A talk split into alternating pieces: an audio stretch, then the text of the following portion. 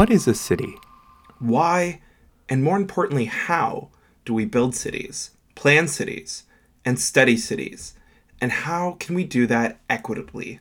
My name is Wesley Reibeling. And my name is Nathaniel Hanula-James.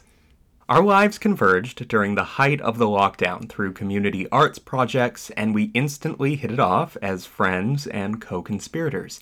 We wanted to create art theater, and more importantly, conversations about equitable cities and participatory art practices. So we started meeting with city planners, artists, leaders, movers, shakers, and everyone in between to ask folks about their own experiences in cities, especially Toronto, and ways to create better futures. So welcome to Flux in the City.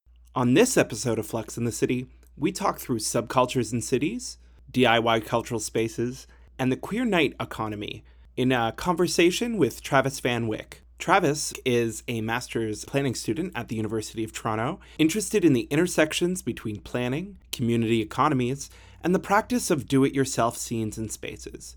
His research looks at DIY communities in Toronto, Berlin, and Amsterdam to consider potential avenues for establishing equitable, artistic, cultural, and nighttime policies without instrumentalizing displacing, or marginalizing alternative cultures, scenes, and spaces.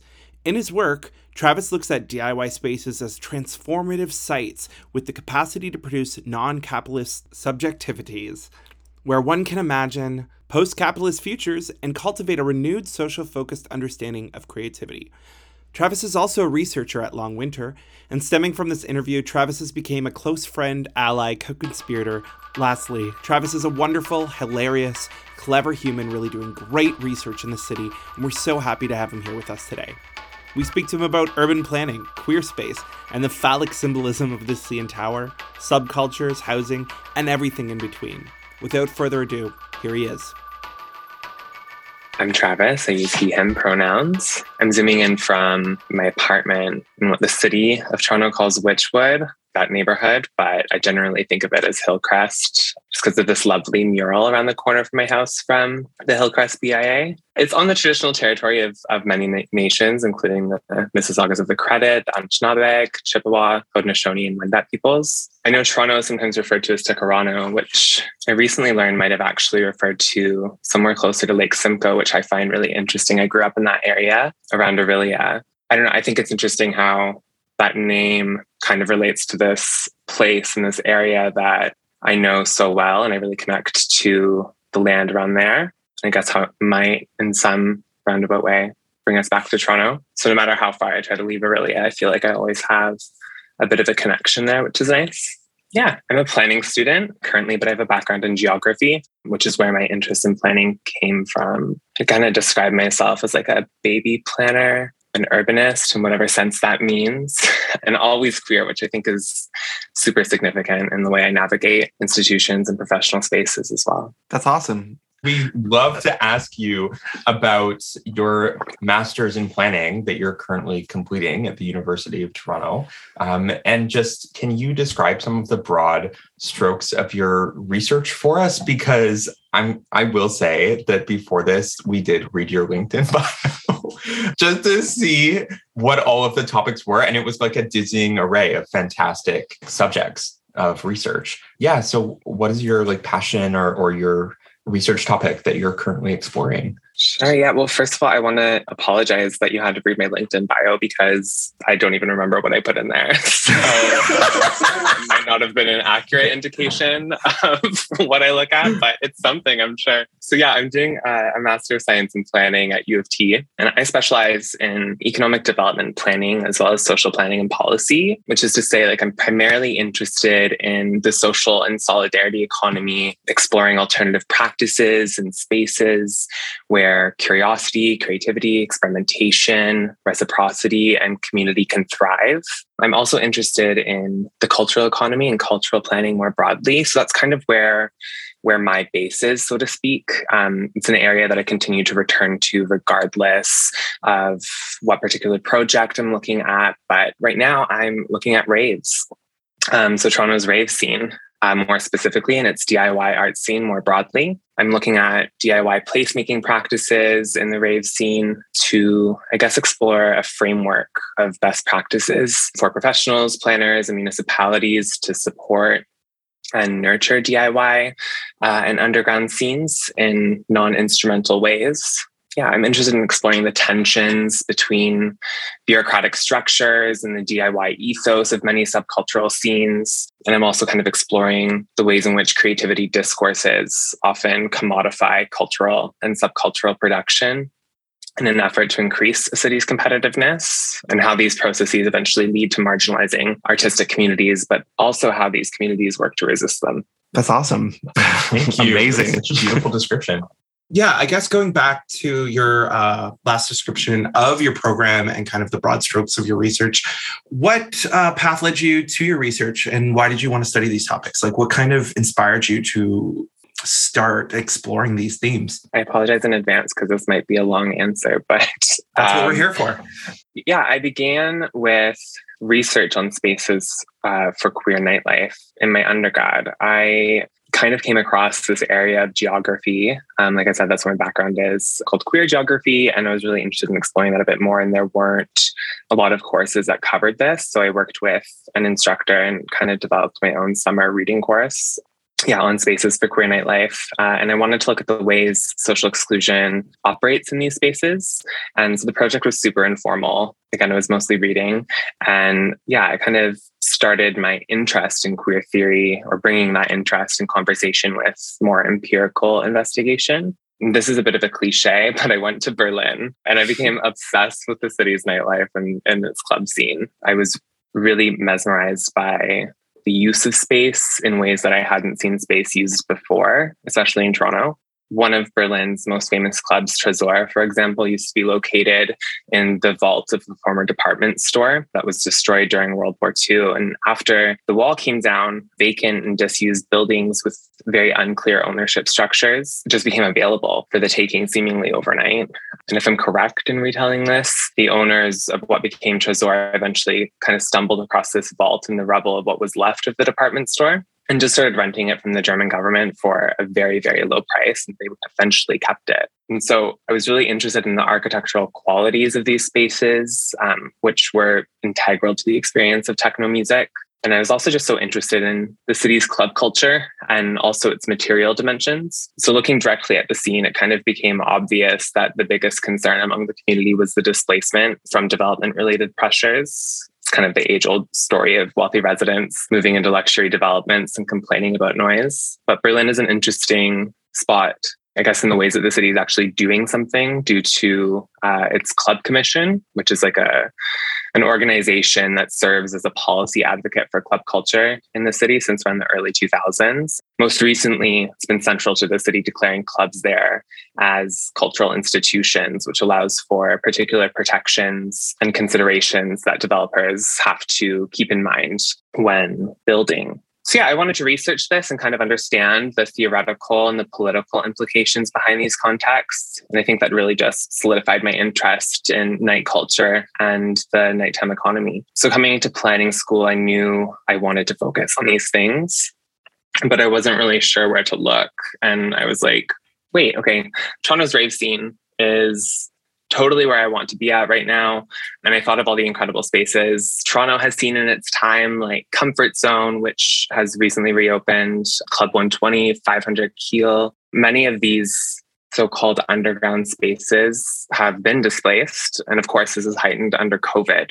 And I was just curious to see what the city and what communities were doing about this and what could be learned from other places. That's so interesting. And I guess just before we go on, for the folks tuning in, could you, in your best words, uh, describe what like a cultural institution is, how you would define it? Yeah, well, so in the Berlin context, so the club commission there has really been advocating for clubs in the city to have the same status that so-called high culture uh, places would have so museums national galleries opera houses they're reasoning was that if these places were displaced, it would be an outrage. But when clubs are displaced, not as many people care, despite club culture being so significant for that city. So, a cultural institution in that regard, I think, is just something that holds particular policy protections and also, I suppose, is valued by government.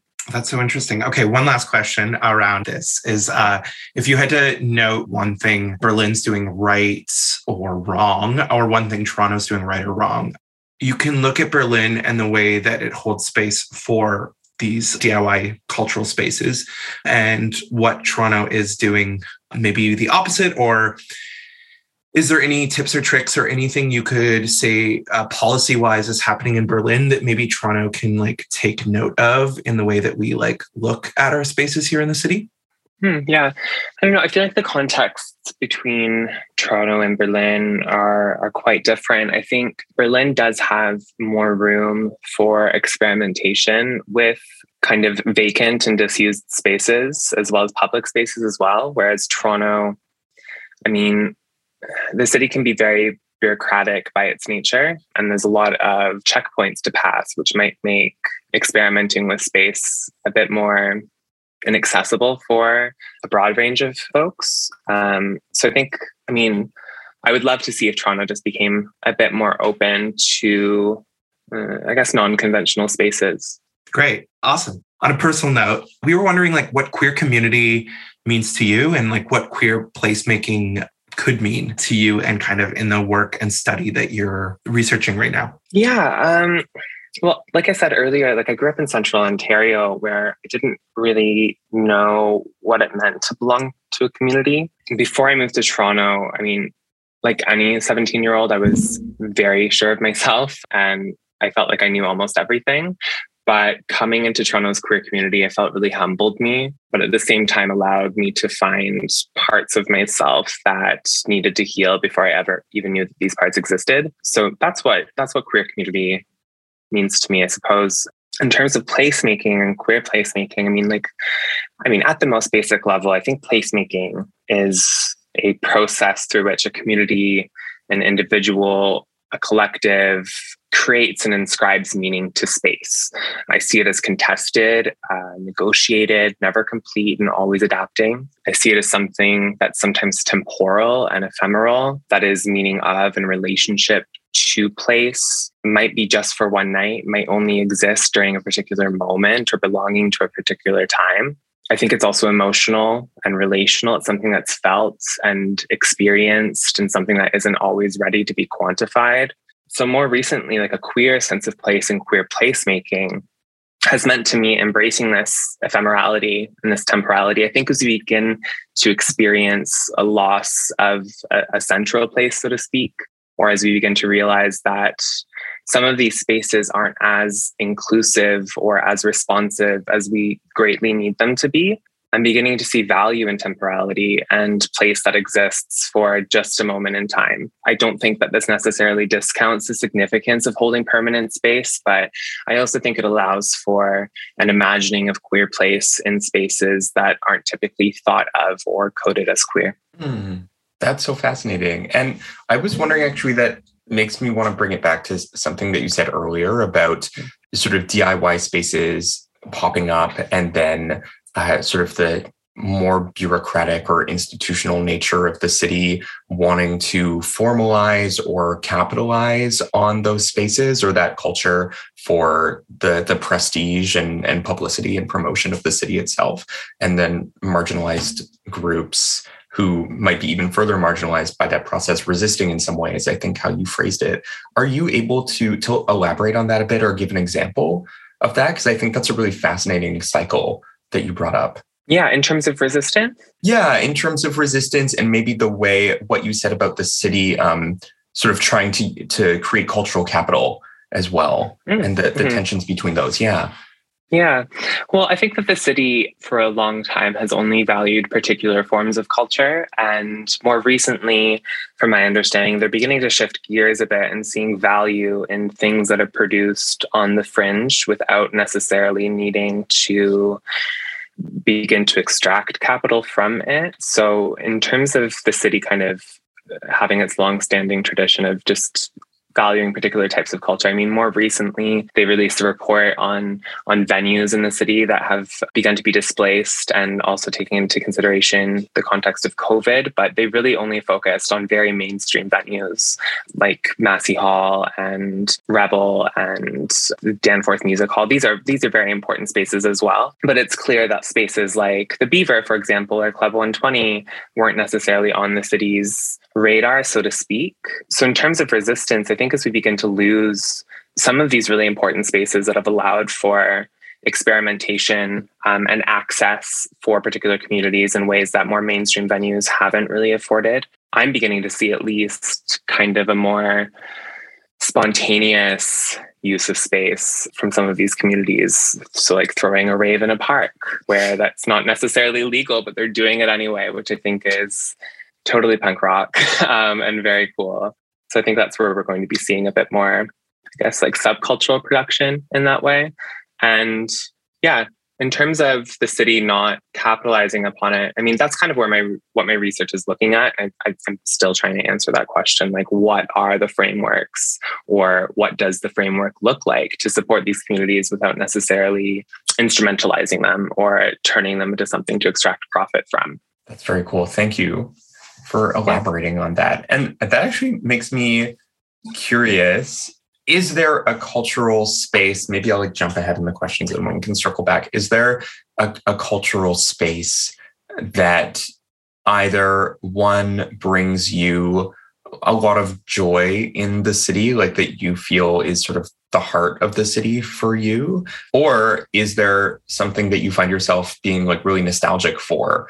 In our last interview, someone talked about the beaver as well. Um, it doesn't have to be the beaver, but any space that sort of you wish still existed. I feel like I I've only been here for 2 years and every time that I meet a new person they're like you should have been here 10 years ago because everything was way cooler um, apparently and I missed it all. But I, but this makes me really excited to hear about all these new like DIY really punk rock spaces as you say that are popping up. Um, and is there anything yeah, is there anything that you really love and is there anything that you really miss? I mean, I, am going to agree with the beaver. I miss the beaver very much. I have lived in the West End for some time now, and the parties there were so fun. And you just couldn't access those types of parties in other spaces. Um, and also, I could take the Dufferin bus there, and it was faster. it was so much easier to get to. Um, I also miss Club 120 a lot, and they had these some people are going to hear this and think I'm I'm nuts, but they had these um, daycare sessions on nights that you didn't quite want to end, and I think they would start at like 9 a.m. and they would go until noon, and then you would go home. Yeah, so I miss that in terms of nostalgia as well, I, I, think the old streetcars and they were not accessible at all and very, very uncomfortably hot in the summer, but I did find them very charming. And I love sitting with the window open on like a rainy summer day and just listening to the brakes scream as they stop. I love the new streetcars, but I miss the old ones very much. That's so beautiful. And like, yeah, I don't think my first few years living downtown in Toronto, I lived along uh, Queen West, and then I lived in uh, like college in Spadina for quite a few years. And as much as like I live in a quiet nook in uh, north of Bloor now, I still kind of have this nostalgia for that area. And, you know, like the sound of a screeching streetcar isn't a nice sound,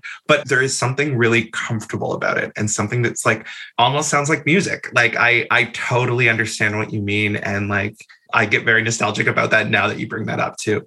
And then just going back to Club 120 and like, especially the Beaver, I think I just wanted to like take note of the like past folks who really made those space possible, like Mandy Goodhandy and like Will Munro, who, you know, through their own queer punk rock parties um, back in the day, where a lot of huge music that we still listen to today, you know, like Peaches and uh, uh, Crystal Castles and all those kind of bands that came out of that, uh, the Vaseline parties. And I hope that out of the world we're living in now, um, we can still create kind of the spaces or even create better spaces, better parties, better existence for all, similar to kind of like what Mandy Goodhandy and Will Munro kind of did either accidentally or on purpose, but kind of creating those spaces for queers and allies alike and everyone in between and the the folks on the outskirts. So yeah, I'm really happy you brought up those two venues. I think they've meant a lot to a lot of people in the queer community over the last I was going to say millennia, but that's way too long. but yeah, thank you for that. Outside of uh, this podcast, Nathaniel and I are embarking on an art project kind of around equity in the city and around like community consultation. But in that, we are exploring the theme of the CN Tower disappearing or crumbling to bits and what would replace it. Kind of going back to a Nathaniel's question around a spot that makes you nostalgic. Do you have something that you hold dear? A building, a street corner, a an expressway, I don't know, that you hold dear? And then if you could speak maybe to your feelings around the CN Tower, and if you could replace it with something, what would that be? Okay, yeah, yeah, yeah. So, hmm, in terms like of like a uh, an area of the city that I really hold dear to myself. Like I can't I can't pin it to one particular neighborhood or place, um, but I do think it kind of speaks to the way that cities are more than their built environments. Maybe more I, I, kind of see them as more uh, of a result of the ways spaces, places, and people interact with and shape each other, um, and sometimes contradictory and contested, and in surprising ways too. But for me personally, I'm actually obsessed with Toronto's laneways. I think they're so charming. and I think they could be really vibrant spaces as well, if you can imagine what they might be used for beyond laneway homes and garages. And I think laneway houses are certainly a start, but I think there's more to be seen there, I think. And the CN Tower as well. Okay, so I Googled photos of the CN Tower in preparation for this interview. Like I've never seen it before, but um. And the most ridiculous thing came up. It was a Whisper app photo. Do you remember that app, Whisper? Yeah. Didn't you like send secret, like, maybe I'm thinking of something else, but okay, hear me out. I'm going to try to explain it. Was it where, like, if I had like a crush on somebody, like I would put that up as like a secret note that nobody knew? Or is this like something completely different? I think I think that's it. And you would like have a photo as the background, and you could put yes. whatever, and it's like completely anonymous. Anyway, so like Tumblr days. This was like back like, from like when Tumblr was huge. 100% very 2010. Okay, so I Googled the CN Tower and this one uh, screenshot from Whisper showed up. And it's just said that the CN Tower was designed to resemble a penis. And I was like, okay, that checks out. and I mean, probably, yeah, in some roundabout way. It was it was owned by the Canada National Railway, which is now CN Rail, when it was a crown corporation. And from my understanding this this um, the railway formed after several railway companies started to go under.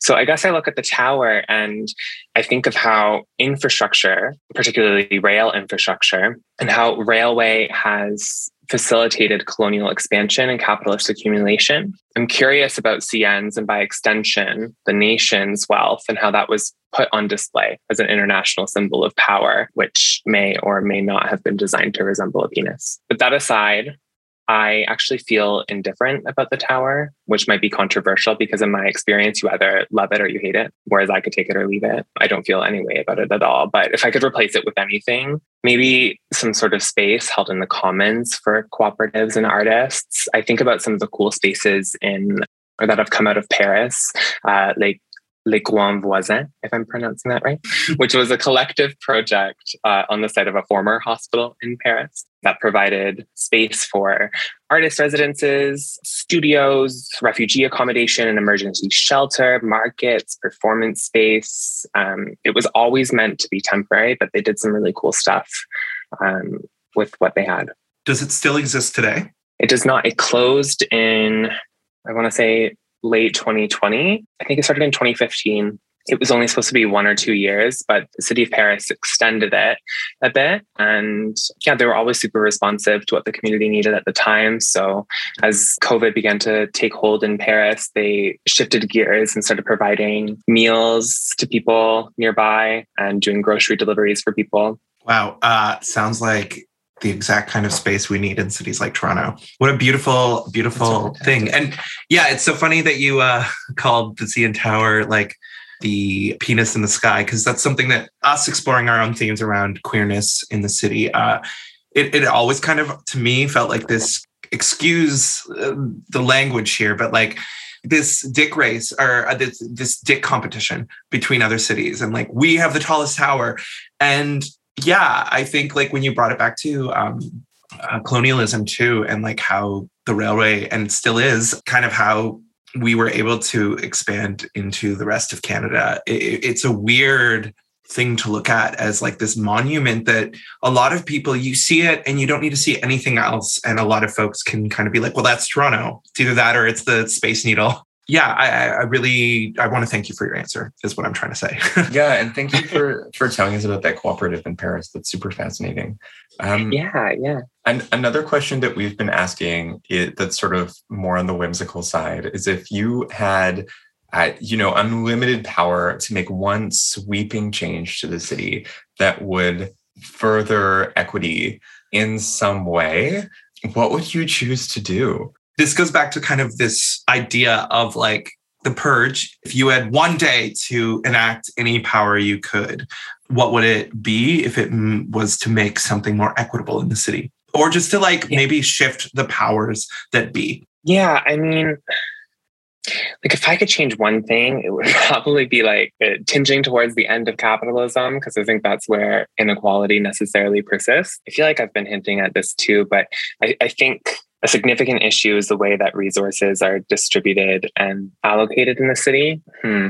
I know that it's not a lot of these things aren't controlled at the municipal level, but I think larger investments in public housing, food security, more cultural spaces, more culturally appropriate spaces as well to reflect the diversity of needs. I think that's kind of like a, a good step in the right direction. But I think housing probably is a, is a big thing right now for a lot of people. Yep. And in one of our past interviews, we, uh, one of our speakers on the show kind of spoke around like a house that makes you feel at home.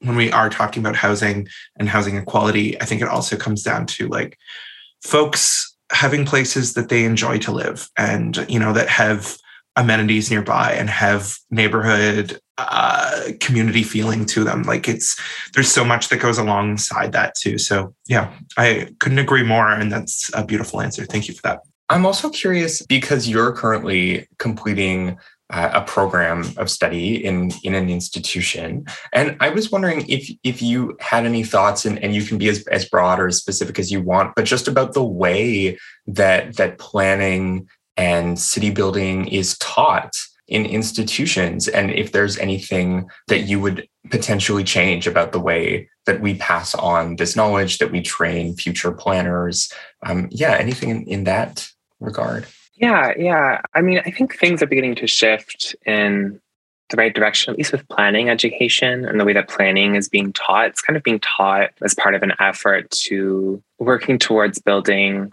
a more equitable and a more just city, um, while also exploring ways that planning exists in all kinds of non institutional grassroots and informal arenas, the way that planning can be done not just by professional planners, but by anybody. If there's one thing I could change, I mean, I would love to see what it looked like if institutions could really embed the classroom within community, um, holding space to put dialogue into practice while at the same time making the classroom accessible to the community. I think if planning is concerned about its role in shaping space and place while working alongside and with communities, there could be room for, I guess, community to shape how planning is taught. So, kind of sharing space with community in a more like collaborative or co-creation kind of space. Yeah, yeah, yeah, absolutely. Like I said, like as as planning, we're beginning to recognize that it's it's something that anybody can do.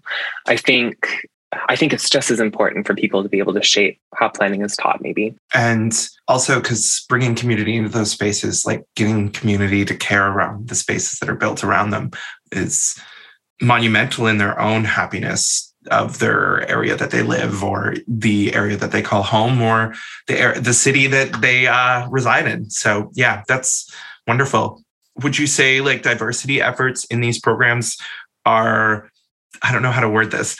Like, is there work being done on, I'm going to say like an EDI level uh, when it comes to planning programs in post-secondary institutions? They say that they're focusing more on equity diversity and inclusion and sure there are there are some steps in that direction as well but i think it's important to recognize that planning is very much a profession that, that white people overrepresent I think that it's a profession where there's a lot of men and a lot of straight people as well. But yeah, there is some effort there.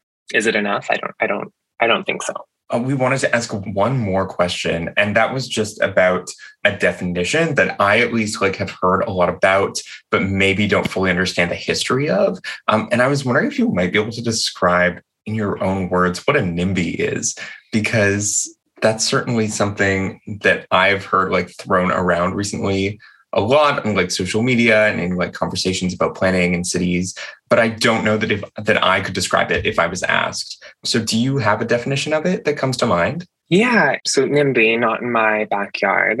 Um, it's essentially a position that's against all development in a city. It's usually targeted towards the presence of social services so like homeless shelters or supervised consumption sites social housing I think, you know, NIMBYs also emerge in response to any developments, really condos, purpose built rentals, transit, anything that affects the so called character of the neighborhood. Of course, I think it's important to recognize that NIMBY, NIMBY logic is, is deeply embedded in white supremacy and settler colonialism. It perpetuates anti Blackness and racism. And often people are more concerned with property values than they are with actual communities. I think, I think of this one neighborhood in the East End, I can't remember which one, but there was a, a parking lot that was going to be redeveloped into modular housing for, for public housing. And this neighborhood claimed that this parking lot was a really, really important space to their community, which is like it's it's a parking lot. Like it's not it's not that serious. Thank you. Wow. That's so nefarious. Yeah. I know in one of our previous walks around our neighborhood, you've spoken to a bit around like Toronto's history of NIMBYism. Uh, would you feel comfortable kind of like sharing your take on that as well? Yeah. Um, well, NIMBYs can be found in in any city, I'm sure. Uh, Toronto has very restrictive zoning. I'm not too much of a planning historian, so I don't think I'm going to be able to provide like a really succinct and beautiful description of Toronto's history with NIMBYism. You know, I think to the the Stop Spadina Expressway, for example, which was spearheaded by Jane Jacobs and the community, which I'm incredibly thankful for. I'm so happy that we don't have a highway going through Cedarvale Ravine. But I think it's also important to recognize that a lot of people who are part of this kind of mobilized around that issue to protect property values more than protecting the erasure of communities. So I guess that's one piece of history that I know of. But yeah, I don't know. I don't know when when Toronto became so NIMBY, but yeah. But here we are now. here we are now. And of course there are YIMBYs as well. What's a YIMBY? um, so yes, in my backyard. And some people put YIMBYism in, in a positive light, and I think that's fine in some ways. But in other ways, I think I think YIMBYism can sometimes be equally problematic. Maybe I kind of view YIMBY, NIMBY, I guess, as two sides of the same coin. But on this side, we have advocacy for neoliberal ideals of the free market, which are just as quick to perpetuate inequalities and injustices as NIMBYism does, maybe just a different flavor just as NIMBYism is, is rooted in logics of white supremacy and settler colonialism, as I mentioned, so too is YIMBYism rooted in a racial capitalism, which I guess requires a degree of inequality necessary for expansion and growth. And in my experience, it's rare for a self-identified YIMBY to, to understand that building luxury developments doesn't necessarily improve the supply of deeply affordable housing we're still working within a framework that views housing as a commodity or an investment vehicle rather than a place of care and community healing and love this isn't to say that a YIMBY can't be critical of all these things and have have good intentions. And maybe some of your listeners might be might be angry with me for that definition, but I can live with that.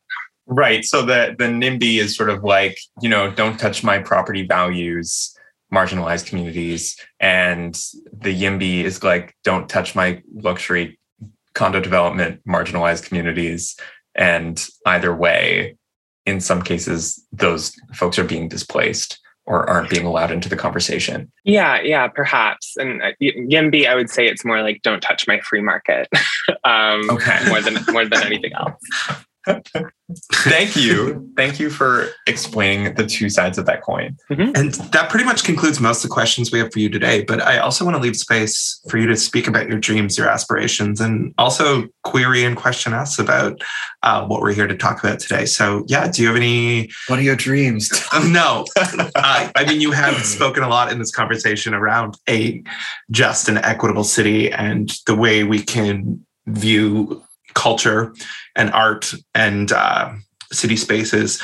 So maybe that question is already been answered. But yeah, do you have any questions for us uh, before we end today's interview? Yeah, I would love to hear more about this production you two are putting on, especially with reimagining the space of the CN Tower. Tell me more about this. Sure. I mean, we do not quite know yet, but That's why we're interviewing you. which is why we're interviewing you and many other people. But yeah, well, I think what we were curious about was sort of about the the way that the city is constantly changing, and especially in the pandemic, like so many spaces have been lost, um, and how that is both a tragedy and a site of mourning, but also an opportunity as well. Um, and I think we'd also spent a lot of time, and I think like Wes in particular is more um, is really curious about like the municipal consultation process. Um, Mhm. so if you have any hot takes on that, let us know. But just the the way that that can really fail the actual notion of like meaningful consultation with communities.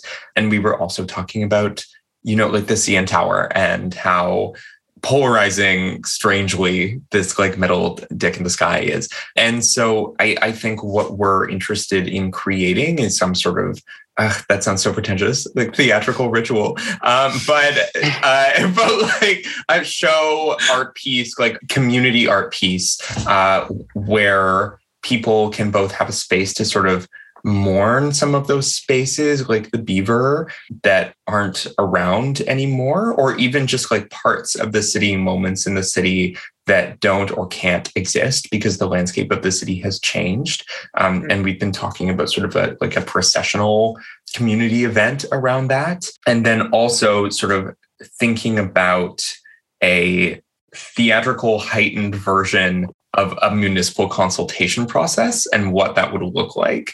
I think that section is something that we're a little shakier on right now because we spoke to someone else who really graciously brought up the point that if you're staging a fake municipal consultation, at what point does it become a real consultation? And then at what point should you really be paying your audience for giving their time and energy and And thoughts, thoughts. to you? And so that is like, I think, our a little bit of a stumbling point right now for us is like, oh, is this just, are we just doing a municipal consultation? Like, what's happening? But that is sort of the, the world that we're in. Does any of that make sense? Absolutely. Yeah, absolutely. going to just one quick note about kind of how we got here too was like me and Nathaniel had uh, met through other art means and uh, had went out for wine and coffee and parks and our conversations really surrounded thoughts around queer cities and does a queer city exist and like when we think of like single family homes and the disappearance of queer spaces and even just the way that we like don't have public washrooms in Toronto because of cruising that happened back like 100 years ago. It's just like how much queerness has shaped the city, but also just how much like heteronormativity, I'm to say that again. Heteronormative T. yeah, has uh, shaped kind of the world that we exist in now. And I think one text that I'd like to bring up to you, and it was the Faggot and Friends Between Revolutions. And it's kind of a queer manifesto by a queer commune in New York, talking about this like very fantastical idea of like what their city could look like. And I mean, like, there's fairies in it and everything else. Um, but there's one line of text too around like, and I'm never quote it right. So this is like the 10th time I've quoted it wrong. But it, the line was somewhere along the lines of like, the queens make beauty from what the white cis man has left behind. And in like the rubble of the city, the underbelly of the city, they like put on gowns and make beauty happen again. So I guess for me and Nathaniel, we kind of got stuck in the same world that I think you did, just around like queer space and how it exists. And then it got bigger. It got more talking around equity and about the spaces that a lot of folks didn't ever have access to or never felt comfortable in or never really felt invited in or safe in.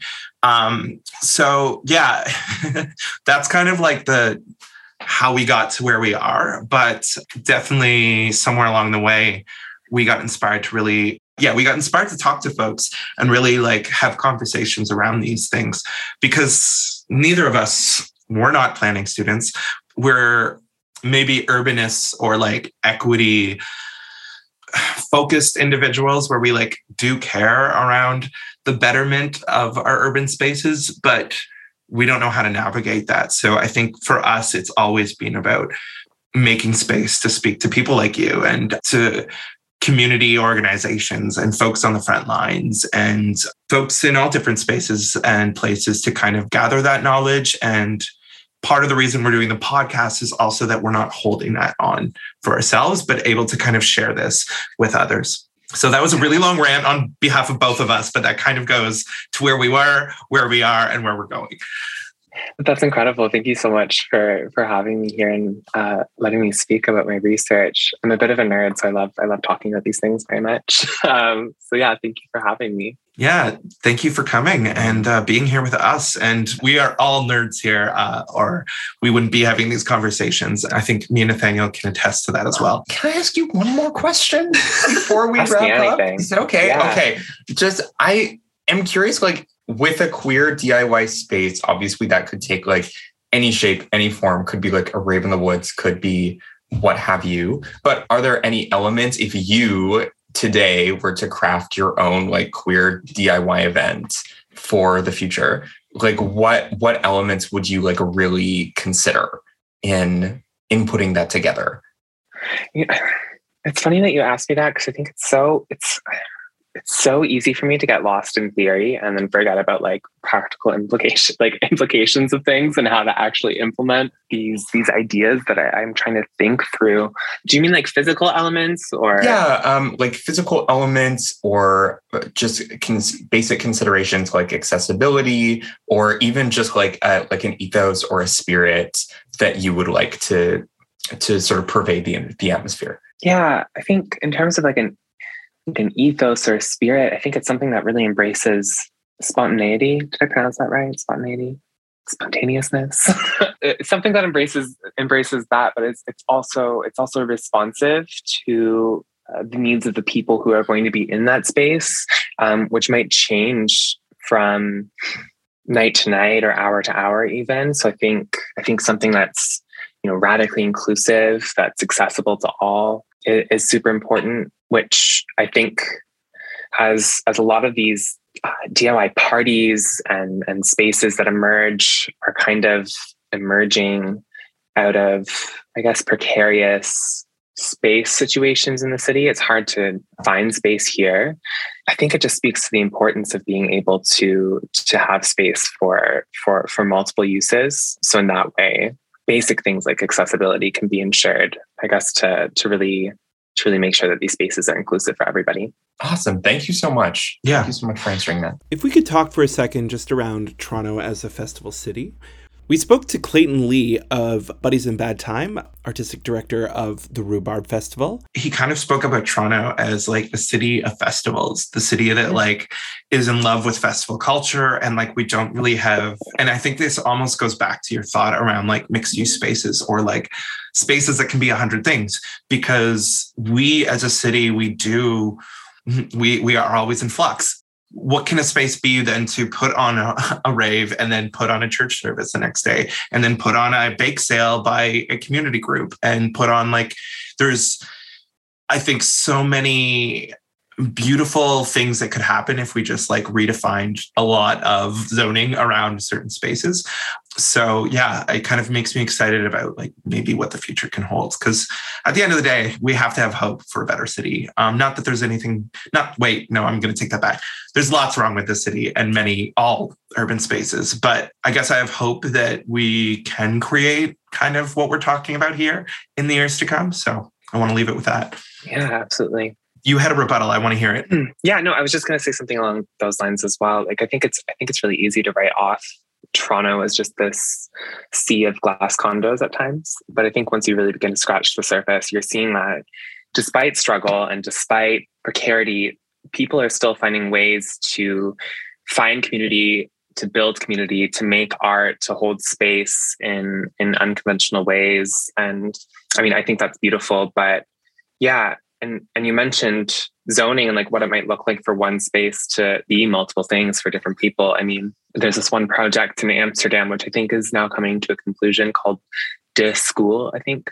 And it was a former technical school, but the city of Amsterdam allowed for a 24 hour licensing thing to be applied to it. So, one part of this school was a nightclub that ran from like I think midnight to 8 a.m. or something, and then it would turn into a restaurant and a cafe and a community center, um, all in the span of 24 hours, which I think is so cool. And I would love to see something something on that scale in Toronto, which I think would be great to explore. So this goes back to the That's purge. So cool. This goes back to the idea of like if we had 24 hours to change the city, um, yeah, create a multi-use space. Cool that's amazing. I, I can't wait to research about that. De School is what it's called. De School, D E and then school.